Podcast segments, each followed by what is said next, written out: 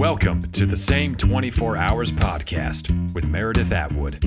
We all have the same 24 hours each day, and it's what we do with those hours that makes all the difference between our health, happiness, and success.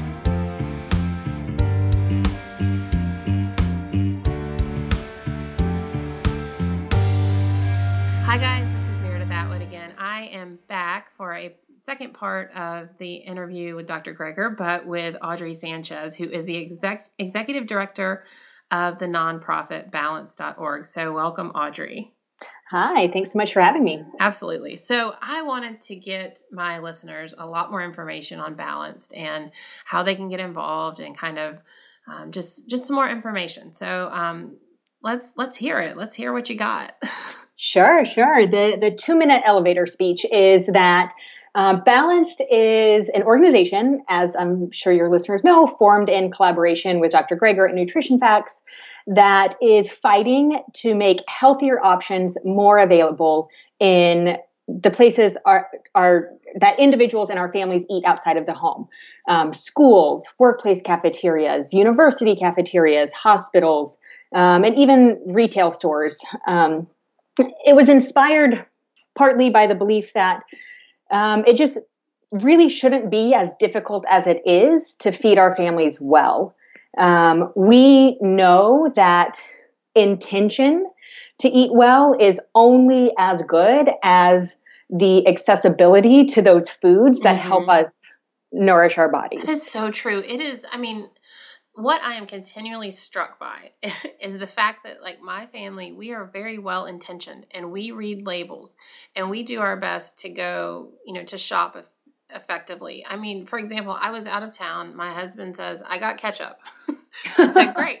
And he's, he's a very smart man and has multiple degrees and he bought the ketchup with fake sugar and he thought what in the world? You know, I just, and, and, it said like organic too. I mean, it was insane how difficult it is to even the best intentioned folks and educated can't even see straight because of this this crazy manipulation by everyone it feels like I mean, yeah sure. so this is such a great organization and initiative yeah and and that is even your husband even had the uh, the benefit of being an autonomous decision maker. Right. Think about our children in schools who are essentially just captive to whatever right. meals are profitable for food service companies, easiest and cheapest for schools to serve.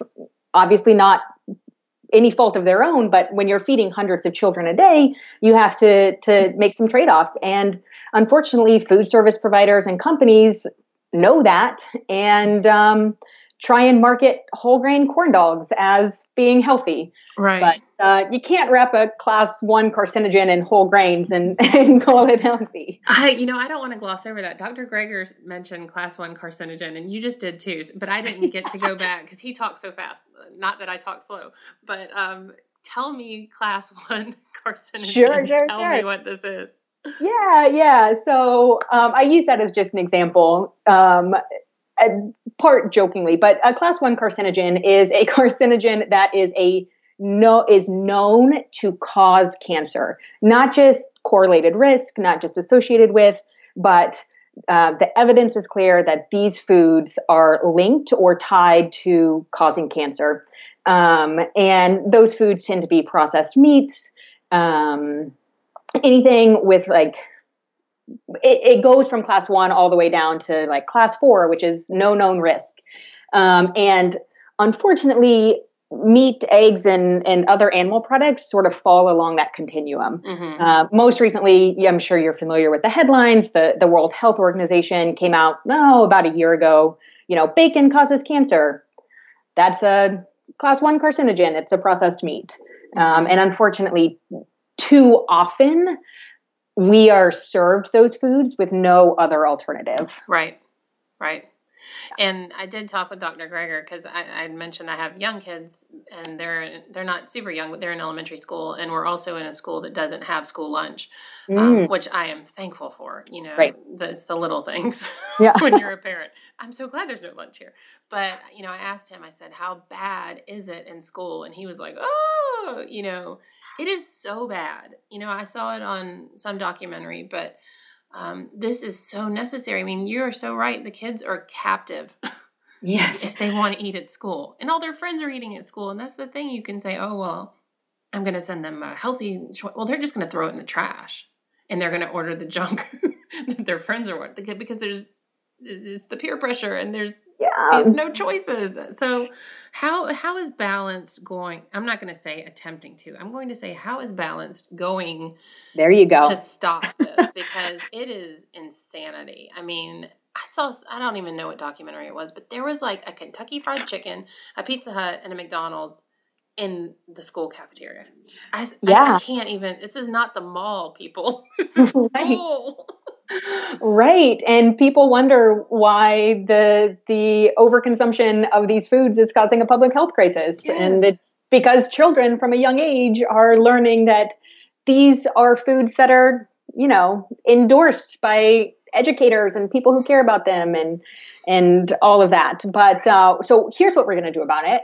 We are going to demand change. We are uh, mobilizing like-minded folks who care about this issue um, a really broad base of like-minded issue or like-minded folks. Um, you definitely do not have to be 100% vegan or plant-based to care about this. Even Mhm. small changes, going meatless once a week. Um, meatless Mondays, Taco meatless Tuesday. Monday, yeah. um, yes, tacos. There's so many healthy ways to make tacos, but we are mobilizing folks to um, reach out to these food service companies as we launch campaigns demanding for healthier demanding healthier options. We're not asking for a complete overhaul overnight. Um, nobody wants to just drink kale smoothies at lunch every day. I don't even do that. But making small changes like food service companies swapping 20% of their chicken nuggets for a healthier plant-based alternative will have major implications for people's health right. um, and so we feel like it's a pretty reasonable ask we know all of the the barriers and, and difficulties involved but um, we really believe it's critical Right. people are people are dying too soon you know Right. i'm not sure if, if doc, this is one of my favorite stats from dr Greger but um, children who eat food or diets high in cholesterol show fatty streaks on their arteries by age 10 that's Mhm. a precursor to heart disease Yeah. and a third of, of people born after the year 2000 will develop type 2 diabetes and that is directly related to the foods we eat um, Mhm. And and the, the swaps are simple. We can take small steps to to make a difference. Yeah, I mean the whole the whole premise of his book is is just how you can basically eat the foods that are evidence based, scientifically proven to prevent and reverse 15 major causes of disease in our country. And the funny, I had a friend and I wanted to give her a shout. Elizabeth said, "You haven't read this book," and I said, "No." And she's like, "You have to read this book." And um, I looked at the table of contents, and it has like an introduction, which is very entertaining, and then it says. How not to die from heart disease. How not to die, and it's just this list of fifteen how not to dies. And I thought, well, I, he's got me. You know, I'm. This is so fascinating. But when you read this book and you see one third of this book is references, Mhm. and you see all these peer reviewed, evidence based scientific studies that say if you don't do this or if you do this, you will be healthier or you will die. Mhm. And then you look at the schools and, and our choices, and you think, I'm killing my child by sending them to school. I right mean, it's terrifying, but it, it, this is such a great initiative because this is necessary. I mean, here's here's a tome of research saying this is how you don't die. And then you guys are asking, "Hey, let's get 20, 30% of these changes in place so we give our kids a shot in school or we give ourselves a shot in the workplace." Um, Sure. It's so wonderful. or after you have quadruple bypass surgery you're not served a cheeseburger right? Even in places that are responsible for providing health care, the nutrition and diet offerings are just so misaligned. And of course, there's a myriad of complex reasons for that. But the one that we feel we can really take on is the way that food service companies really exploit people's desire for these unhealthy foods and and profit simultaneously. Um, and I I don't think that they are unaware of the science. No. It, it is Not at this point. at this point fairly clear that these foods are are killing people. Um, and so I hopefully mean, you can liken it to the cigarette industry, right? I mean, back Yep. in the day. Yeah, in fact, we we draw that parallel. Um, it is we we really like to believe that what we eat is an individual autonomous choice where we are really empowered to make the best decisions. But like I said earlier, unless we have access to healthy foods, even if we want to make healthy choices, if we are unable to, then that desire is for naught. Um, and so we think if we're making institutional changes, people who have those intentions will then be able to have their their voice in the market heard. At this point, most diet change and behavior change work has been on educating the individual. Let's go one at a time and tell people here's the best way to eat. And that is 100% necessary and critical. But if those people are then not advocating for themselves at their school, at their child's school, or Right. in the grocery store, even, then what good is it really? Right. Right. Well, this is fantastic. So, you guys check out um, Balanced, and that's with a D. For some reason, my D falls off when I say that word, balanced.org. Um, you can see, you know, they, their board of advisors and all the things that um, they're doing, but the, most importantly, you can sign up for the email list, and that's where you're going to stay up to date on what's coming and how you can be a part of these initiatives and take action. So, Absolutely. what do you guys need at this point? I mean, lots of people are listening to this podcast. Someone may know someone who knows someone. So, what do you need? What is the need immediately for balanced? Awesome question. In this order supporters and champions of our work. We know that people care about this. We Mhm. know that if even if you eat hamburgers every night of the week or chicken breast or whatever, that you still care about your health and making healthier choices easier for people is is what we're setting out to do. So we need folks to like you said join our mailing list, support us on social media. So facebook.com get balanced now twitter.com get balanced underscore now and instagram.com slash get balanced now. Mm-hmm. those are those are the ways that you can interact with us immediately. So champion and support our work is huge. As we start to launch our campaigns get involved um, every person's voice matters and we really really really um, value and appreciate when people stand up for for our cause. Um, and then if people are so inclined they're welcome to make a donation Mm-hmm. um, obviously, the the more funding we have, the more people we can bring on board to do this excellent work. The the bigger campaigns we can run.